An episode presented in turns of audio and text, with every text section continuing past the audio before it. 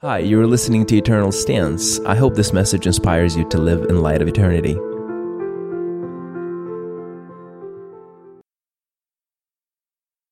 Amen. Well, um, I grew up in a different country, but growing up for the most part of my life, I thought Christianity is boring. And uh, you look at me like you've never experienced that, but that's okay. I know you're faking it. Um, because for me, growing up, my parents sort of forced me. And if you're a Russian American, or if you're just Russian or American, um, you know what I'm talking. If you grew up in a Christian family, okay, you know what I'm talking about. Like you go to church because your parents make you to go to church, sure. and we couldn't. We, we I couldn't go and dance because because that was sinful. And uh, don't ask. Uh, that's, that was the theology back then. Um, and we couldn't have a Christmas tree in the house because that was from the enemy and and and and a lot of things like that that I still don't they still don't make sense to me. Uh, but you know, and I remember I was in high school here and we went to some um, some event and one of the girls like, hey, can you can you can you dance with me? And I'm like, oh, my stomach really hurts. So, and I just dismissed myself and went to the hotel because I had no idea how to dance. Um, uh, yeah, sorry, I repented. Um, so growing up, man, I, I, I, just always I was in church and I was I was kneeling in church and and I, I knew that that was sort of the right thing to do, but I always kind of looked if I could use a metaphor, right? Like I always looked outside of the window. Out there, my friends are having fun. Out there, my friends don't have to put up with what what I have to put up. So I've always kind of looked from, you know, on, one hand, I looked from the outside in, like, I, wa- I want to do what they do. Why, why can't I do this or that or that or that? And even when we moved here, like we were, we went to a very conservative Russian church, and, and, and there was the same thing where I couldn't do a lot of things. And, and I've, I've always wondered why it seemed like everything that I wanted to do that was supposedly fun, it was also sin. And, and I've always just kind of looked at that, and I'm like, why can't I just you know, go hang out and, and, and do all that. And one day I came across this amazing, uh, this, this amazing verse. And John 10.10 10 says this, the thief, uh, the thief's purpose is to steal and kill and destroy. My purpose, Jesus saying this, my purpose is to give them or us a rich and satisfying life. I'm like, that sounds pretty fun to me.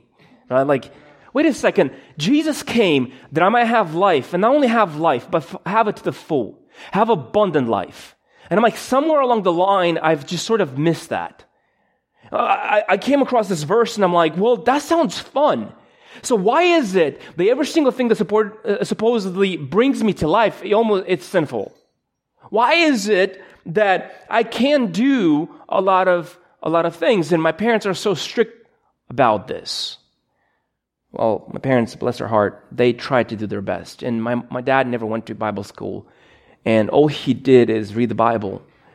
And I still don't agree with him everything theologically. If you agree with every, like most of us disagree on a lot of different issues, but we, we agree on some things, right? Like, so hopefully we need to agree on basics. So, so I just didn't understand that. Why my parents constantly made me do all these things that it, it seems like, well, I'm just doing it, but uh, my heart is not there. What's the point of it all? And then I graduated high school, and some years passed by. And then I saw that people that were in high school that I wanted to be so, I wanted to be in with the crowd.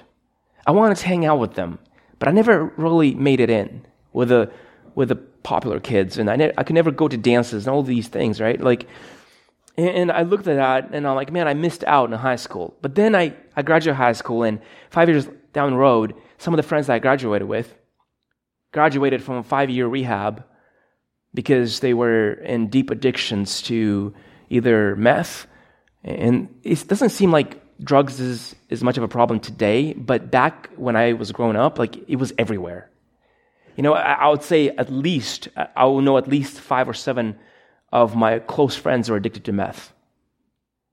And then I would hear all these stories about this guy who has a pregnancy out of wedlock and, and someone got infected and like it was just a mess.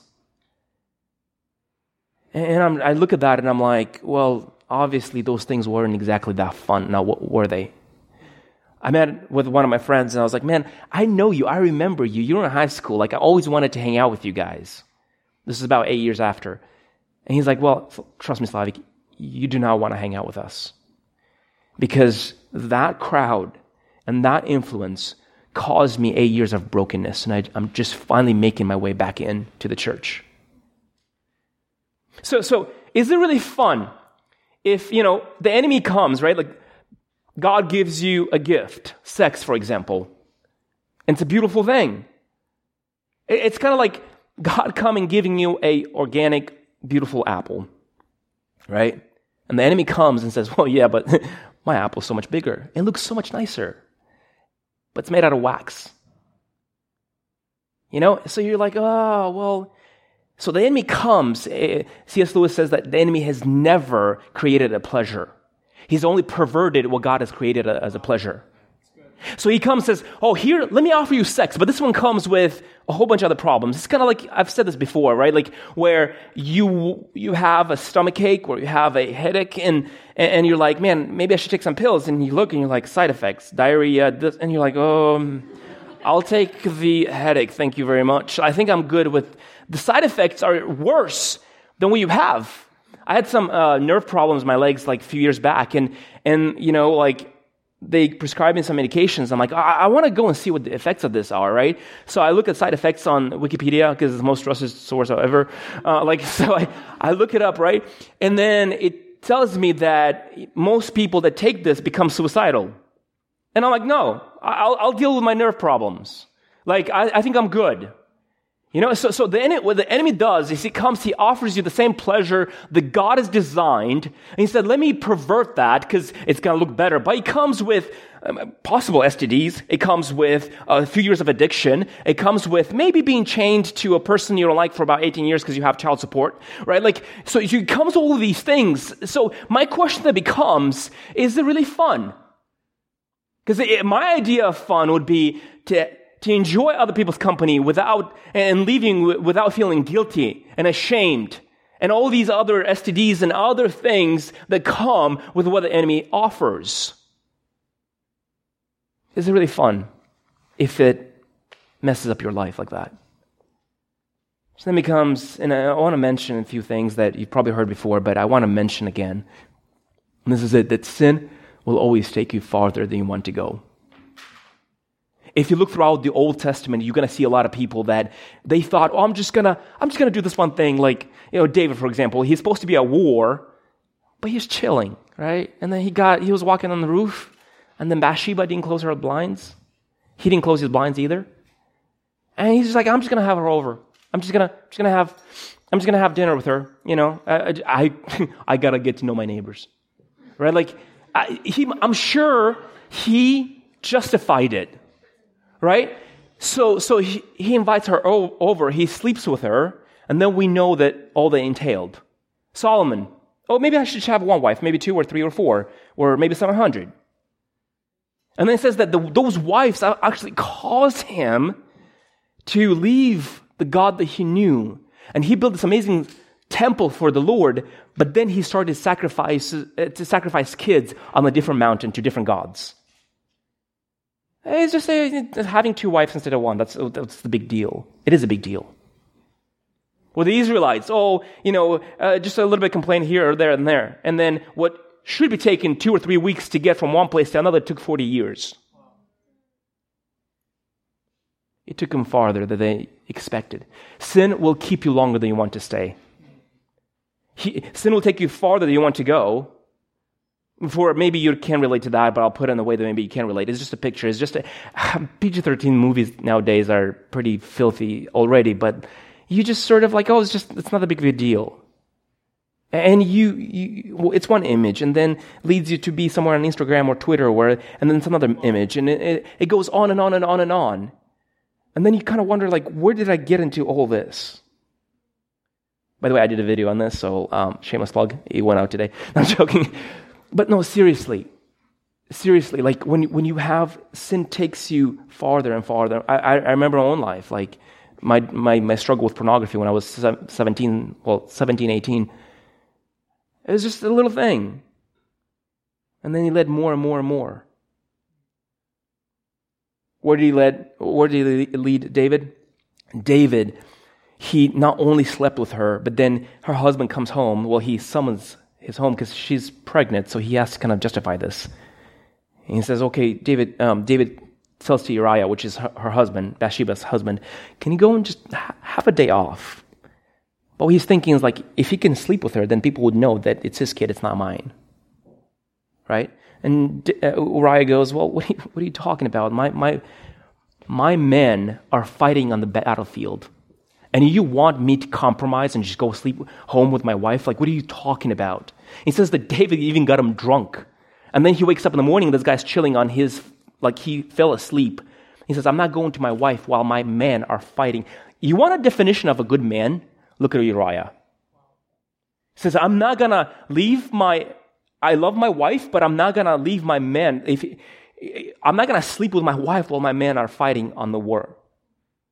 So, so he obviously is a, is a man of integrity. So David realizes that he can't really twist, you know, him into to this. And he sends him to war and he gives him, he gives him an envelope saying, Hey, would you give this to the commander? He says, Okay, yeah. And on that, in that, in that envelope, there's a note in there saying, put Uriah in front and withdraw. So the whole army goes together and they withdraw and Uriah gets killed. So, so literally, David kills, murders Uriah. Maybe you should stop David, no? No, but then he lies about it, takes her as a, as a, as a wife, and, and it keeps on going on and on and on. So the, the, the David that just wanted to look became the, the adulterer and the, the murderer, and so on and so forth. It'll take you farther than you want to go, and you'll keep you longer than you want to stay. And then sin. Sin is going to make you pay a lot more than you expected to pay it'll never be enough. You know, what cost David? The kid that he had with Bathsheba died. And I, I, when I look at this whole story, right, like David sits on his throne and God says, Nathan. And Nathan says, You know, David, what would you do to a guy that, like, comes into the town and um, this guy is looking for a place to stay? And he finds some guy to stay at. And this guy, instead of actually choosing from all the thousands of animals that he can choose from, he actually goes to his neighbor's house and gets the only lamb that that neighbor has. You know what's it's weird is when you are in sin yourself, then you become this like righteous, like, well, yeah, because you have to keep up that image, right? Like you have to tell people that, well, you have to lower the bar, right? Like where where you're basically saying this that, hey, what I did is wrong, but look what they're doing. Right? So David's sitting on his throne is like, yeah, and he's like self-righteous and and and David's like, wait a second. So this guy went to his neighbor's house and stole the only lamb left while he has a thousand some sheep to prepare food for, for this guest. And Nathan's like, yeah, what would you do to that guy? Says, away with him. He should be killed. And Nathan looks at David and says, David, that's you. You could have chosen any girl in your kingdom, but you went for that one that was already married. Uriah had one wife, and you went and you, you, you just destroyed his life. Obviously, David is, is repentant. And we see, like, I mean, if you look in Psalm 51, he says, like, God, my heart is broken. So it took him longer and made him pay. Because of what he's done, God says, I'll forgive you, but the sword will not depart from your family. The kid he has with Bathsheba dies later on, one of his sons, Amon, or Amon, or I don't know how you pronounce it, Amon goes and rapes his half sister. Another of his sons, Absalom, comes and kills Amon. So you see a lot of destruction, and then Absalom pretty much rises up an army and starts going against David and chases David out of town. And obviously, there's a lot of battles and so on and so forth, and Absalom gets killed. Sin will, will pay you a lot more than you expected. So, my question to you today is this How long will you allow sin to destroy your life? And how much of a price are you willing to pay? Because you see, Satan and the enemy, he, he doesn't really, you know, he wants to attack you when he can do the most damage. You know, your little pornography addiction, it might not it might not matter to you right now, but when you have your family and your kids, you'll see the destruction they'll cause in your life. Oh, you have a little bit of a drinking problem. Uh, it's just you. But you will see how all that will taint your legacy. I've always thought about this. Okay, what are people going to say about us? But I think what's more important is what God's going to say of us. So then the question becomes this Okay, Slavic, if you say that, hey, we should stand up and fight this, okay, you've told us how horrible we are. Tell us the good news, right? Like, how do we fight this? Because honestly, we sing these songs like I am a victor and I am I am a conquering Christ. We say all these things. And at church we say like, oh, you're, you're doing good, I'm doing so good. Brother, I, I'm, I'm just doing so good right now. But you know you're lying, right? Like a lot of times we just say things that we just don't mean. So, how do we change that? Because if, if, if Jesus has finished on the cross, when he said that it is finished, when Jesus said that his sacrifice is enough, then why is it that I'm still struggling? Eh, eh, my job here is not to make you feel even more guilty than you already do. My job here is to say, okay, where's the hope? How do I implement these, these things in my life? How do I change things around? How do I completely transform my life around? Because we claim these big things, but, but our, our lives, we live the same. Well, here's the thing we, ha- we have to understand is in the US government, there's three branches. Anybody know how many? Like, so, so there's three, but how, what they are? There's the um, legislative, there's the, everyone's just like, I'm a major uh, in the history. Uh, legislative, and then you have the executive, and then you have the judicial, right? So the legislative, the Congress and the Senate, they make the laws. So they say, you should not drive over 60, 60 miles per hour. And then you have the executive department, which is the police and the president and all that, and they execute basically what the legislative department have legislated. Does that make sense? So think about this. If the Congress made the laws, but there's no police to enforce it. Those laws are useless. So, so you have to have both. You have to have someone that legislates it and then someone that enforces it, right? And then you have the judicial department, which kind of tells you, okay, did you break or did you not, and so on and so forth, right? And again, they judge, right? When it comes to Christianity, we understand that Jesus legislated our freedom. What he's done on the cross, he said, You no longer have to live as slaves. You are free. For example, when Abraham Lincoln legislated that no longer, the, the people will no longer be slaves, it was called the uh, Proclamation of Emancipation, right? Like where, where he allowed for everyone to be free. There were still masters that kept on to their slaves. You know why? Because nobody knew that this law was passed. So some people say, some, some people put it about 18 months before everyone got the point that, hey, we can no longer do this anymore. Okay? So, so think of what's happening here. The legislative department made some laws and said, from now on, everyone's free. But because they didn't know, these people were still slaves. So, what Jesus has done on the cross, he's made the laws. he said, You no longer have to serve Satan. I crushed his head. But the church has to enforce those laws. You have to go forward and you have to proclaim it. You have to defend yourself. You have to, you know, when, when we have verses that say, say this, that, you know, um, resist the enemy and he'll flee. Right? So, so we are given power in the name of Jesus to say, you no longer are a master of my destiny. Just like those slaves could actually go up to their master and say, you can no longer hold me because Everyone's free.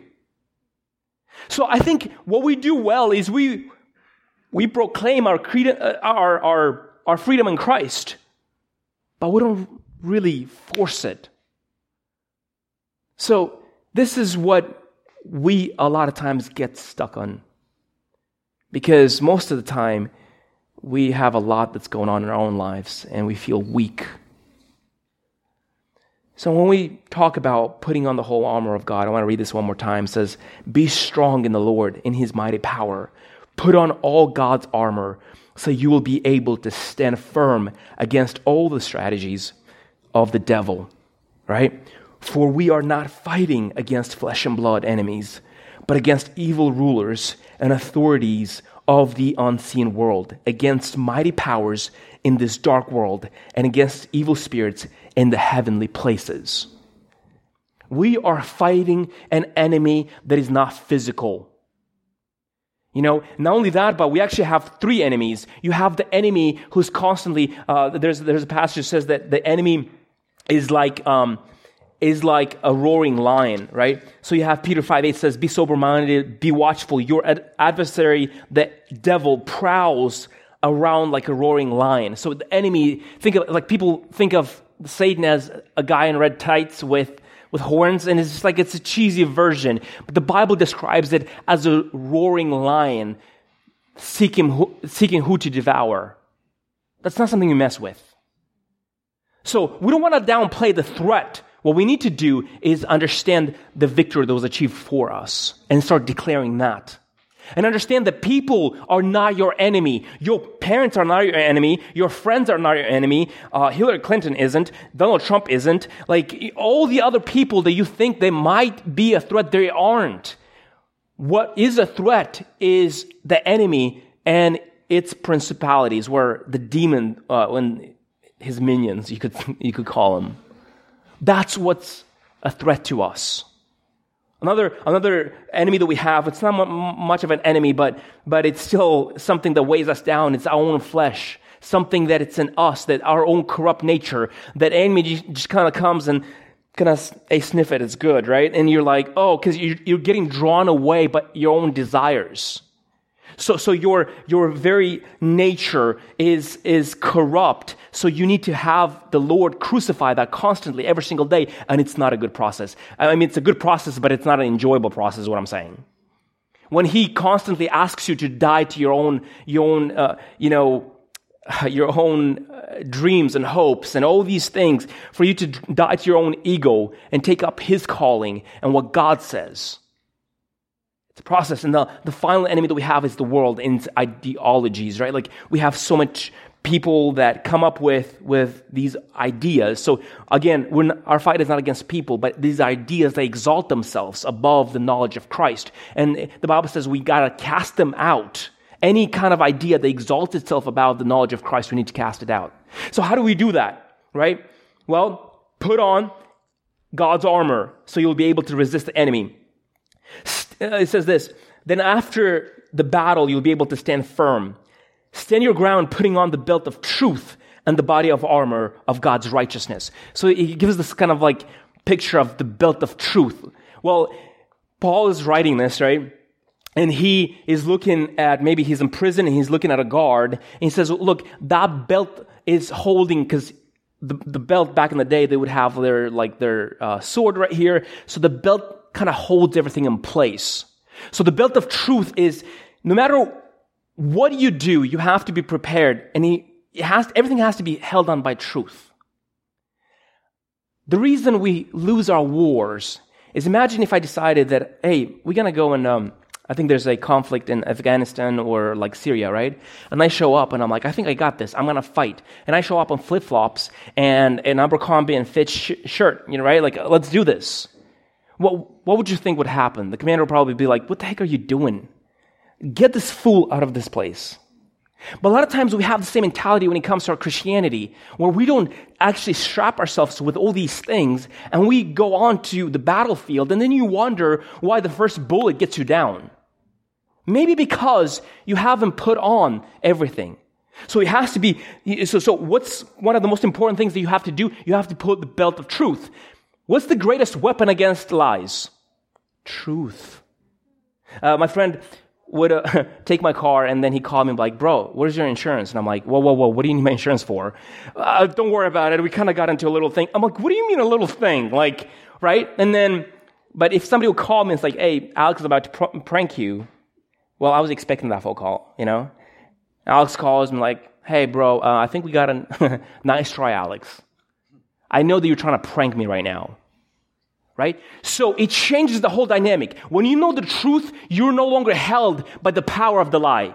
Because you see, when, when I know where I think my car is totaled, right? I'm, I'm, I'm scared. I'm like, oh, how much is it gonna, gonna cost? You, you are under this worry constantly. But when you know the truth, you no longer have to fear that. You no longer have to be under the threat of that lie. So everything has to be strapped by that. And, and the next thing is to put on the breastplate of righteousness, which is kind of like the, the bulletproof vest. How do you encounter everything that, that the enemy throws at you? Well, back in the day, they had a breastplate, which, which is literally a, a bulletproof vest. So the vital organs will be covered. It says, put on his righteousness. We know that we don't go against the enemy on our own. We know that we go against the enemy in the righteousness of Jesus. He fulfilled the things that we couldn't fulfill, and because of that, I can go against the enemy, and he, none, of, none of those bullets can really get to me. So you put on truth, you, you put on your bulletproof vest, right? And he goes on to say this stand your ground, and then says, For shoes, put on the peace that comes from the good news so you'll be fully prepared. Um, the Romans would have on their shoes, they would have spikes. So those spikes, when they would fight, they would set them down, right? And that would help them grab onto the, the ground and then fight right? What this illustrates to is put on the shoes of the gospel. A lot of Christians, they think that all they have to do is just play defensive, right? Like, as long as, you know, the enemy doesn't get me, like, as long as I'm pure and stuff, well, good luck with that imagine like if Seahawks have the same mentality. We don't have to do anything, we just have to defend ourselves. Do you think that they would win? You can't win like that. You have to go on the offensive. You have to go in the territory of the enemy. Jesus says that I will build my church and the church, the gates of, uh, of hell will not prevail against the church, which is kind of weird to me. I've said this before, but I want to drive this point home, right? How does a church, I mean, how does a gate, like gates don't attack people, right? So I've always thought that somehow the gate is like the gates of hell will not, you know, prevail against it. But that's not what it says. What that means is the gate of hell is here and the church is going to come and intrude on the ground that hell has. So the gates of hell will not be able to withstand the offense of the gospel, is what it's saying. Right? So, so we as Christians are not just to play back and say, well, I'm just gonna be, you know, playing defensive. It's about saying, Lord, what have you called me to do? I wanna conquer ground. I wanna see my friends saved. God, I wanna see you move in my generation. God, I wanna be part of what you're doing here today. I wanna see you move in me, in my friends. That's what I wanna do, God. We have to go on the offensive here, right? So put on the t- belt of truth, cover yourself with the bulletproof vest of, of, of God's righteousness, of Jesus' righteousness, and then go on the offensive. And he goes on to this. In addition to all of these, hold up the shield of faith to stop the fiery arrows of the devil. So what stops, what stops the, the arrows of the enemy? The shield of faith. They would you know, the Romans would, would do this and they would put up the, the, the shield up and, you know, they would protect themselves. Tonight, tonight I, I, I came across an article and I've mentioned it to our leaders today, but I don't know if you guys know the, the singer Avicii, right? Like, very EDM popular star all over the world. And then his family released a statement saying that, uh, really kind of giving a clue that he actually committed suicide. So you're thinking, like, how does someone that is so influential, that's all over the world and is worth some $86 million, right? How does some, you know how it does? The enemy, all he has to do is, if, if there's no faith, if there's no, if we don't have a hope beyond this world, nothing can ever make you alive. So put on the shield of faith few more, and then we're going to go towards the, the illustration. Put on salvation, put on salvation as your helmet, and take the sword of the Spirit, which is the word of God. So put on the shield, and then you put the helmet of salvation. The helmet of salvation is, if you think of countries that would go and fight a war, the first thing they want to do is take out the intelligence. They would take out the radio stations, they would take out any form of communication so the enemy does is he comes after your head, he comes after your mind, and he infiltrates you that way. So what you need to do is put on the helmet of salvation that protects you from that. And, and what that basically means is that regardless, every single time I feel like giving up and I feel desperation, I feel depressed, I can say, you know what? I know who my Redeemer is and who is going to save me. And, and this is what's going to protect my head from actually me going crazy, quite frankly. This is what the, uh, the helmet of salvation is. It's putting that, hey, because of what Jesus has done on the cross, there's hope after death. There's hope to see my dad again. There's hope to see my friends again. There's hope that this life is not just what it is, it's more than this. Put on the helmet of salvation. And on to the last is, and take up the sword, which is the word of God. Start memorizing this. And every single time you feel de- desperate, say, you know what? I know I can do all things through Christ who strengthens me. Every single time you feel like I, you have no purpose, for I know the plans I have for you, declares the Lord. Start memorizing this, and every single time then He comes around you with, this is your, your sword of salvation. I mean, uh, this is your sword of, of, of fighting. Sorry. This is the words of, of the living God. He says, when, when they go out, they won't come back empty. And look at this, verse 18 before I say this verse, I want, I want to ask you have you noticed that none of these things protect you from the back? So, what do you think protects you from the back? I mean, you have this here, you have the shield, you have the, you know, the, the helmet of salvation, you have everything in front, but who, who's got your back, is what I'm saying. Look at this. Verse 18 says this Pray in the Spirit at all times and on every occasion. Listen to this. Stay alert and be persistent in your prayers for all believers everywhere. What Romans would do is they would form a, a like basically a cartwheel, if you will, and they would fight back to back. So who's got their back? Their fellow soldier. It says, pray, be persistent in your prayers for all believers everywhere. So we have our back covered by our fellow brothers and sisters in Christ who pray for you. Every single time you feel like giving up, someone says, Hey, you know what? I've been praying for you. I want to say that this is what the Lord says to you. This is what He's been impressing on me. So, my question to you is this Who is that person in your life that covers your back?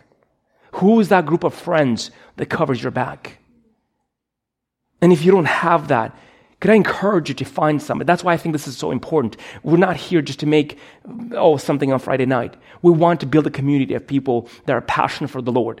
People that stand back to back, say, I, I will fight this battle with you. And I will stand against the enemy, all his schemes. We will stand through thick and thin. We, no matter how many times you feel like giving up, I'm going to be here for you. But here's a few things I want to mention. If you are dealing with any kind of depression or any kind of addiction, any kind of addiction, you're going to have to fight it on three fronts. Okay? There's, when it comes to an addiction, there's always a spiritual side. Okay? If you are addicted to porn and you wonder why it's so tough to get rid of it, it's because it's a spiritual issue. Okay? So we're going to have to address this, uh, you know, spiritually. We're going to have to, you know, be intentional about this and seek deliverance you know, you're going to have to have the Holy Spirit come and, and cleanse the heart and then take up residence within your heart. So that's, you cannot be free of pornography unless there's a spiritual change in the heart. So, so this is one area that you're going to have to fight. On one front, you're going to fight it. Another front you're going to have to fight it is in your soul and your emotions, okay? What I mean by that is, is there's a lot of people that you go around and you start making soul ties with other people that you shouldn't be tying yourself with. You know, some people get into depression, despair because they don't have healthy relationships. So you have to put yourself in a place where you are loved and, and accepted and, you know, kind of celebrated and, and rebuked, right? by people that are around you. So, on a soul level, all of us need to have friends that will hug you and say, Hey, you know what? I'm here with you. So, you have, to, there's another front there, the, the emotional side of, of things. You have to make sure that you don't just kind of fight it spiritually, but you're also going to have to place yourself in the position where people speak love into your, your heart, people that speak truth into your, your life. So, on a soul level, you have to develop those relationships. You have to surround yourself with a church body. You have to surround yourself with, with people, with godly, hopefully, parents that you have in your life, godly friends. And the last front you're going to fight it is in your physical life. You know, it's one thing to seek deliverance, you have to do that. But don't be dumb enough to put yourself in the same situations that led you to your destruction. I, you know, since I got delivered, the first thing that I do when I buy a phone or a computer, the first thing that I do is I install accountability software. That's the first thing that I do, and filtering software. If you have an addiction with drinking, then you're probably going to have to depart ways with some of your old friends. And you probably bars, it's not a place for you to hang out. You know, if, if you have a ungodly relationship, spending time with that person again, it's not advisable. There'll be a time when you can go back and reach your friends, but th- right now, you need to seek the Lord. So physically, you might not have a choice of the things that, that come into your mind, but you have a choice where you physically place yourself. You have a choice if you are here on Friday nights, where on Sunday mornings, where you go uh, uh, small groups on Wednesday, where you just have a godly friend that you have coffee with. You have a choice where you place yourself physically, where you can be encouraged or not. You have a choice if your phone has a, a filtering software or not. You have a choice if, if TV is a place for you to rip off the cable from the wall. You could do that, you know. Apostle Paul, it, to me, it's amazing. It's like if you think about the most spiritual God that's ever lived, I think it was Apostle Paul, outside of Jesus. But he says, I, I've, I've disciplined my body.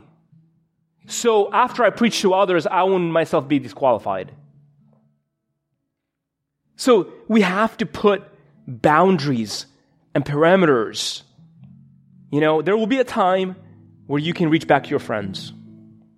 But if you're dealing with anything, if you're dealing with depression or the spirit of suicide, this is not a time for you to be alone. This is not a time for you to isolate yourself. This is a time to seek friends, people that would, would you know, pray for you and have you delivered from this. Because that's what enemy wants. He wants you to be isolated and then he can attack you. So you're gonna have to fight it on all three fronts. You're gonna have to fight it spiritually, you're gonna have to fight it on a soul and emotional level, and then you're gonna have to fight it on a physical level. Thank you for listening to Eternal Stance. My hope is that these messages will help you to live in light of eternity. If this podcast is a blessing to you, would you share with other people? Thank you in advance, and until next time, God bless you.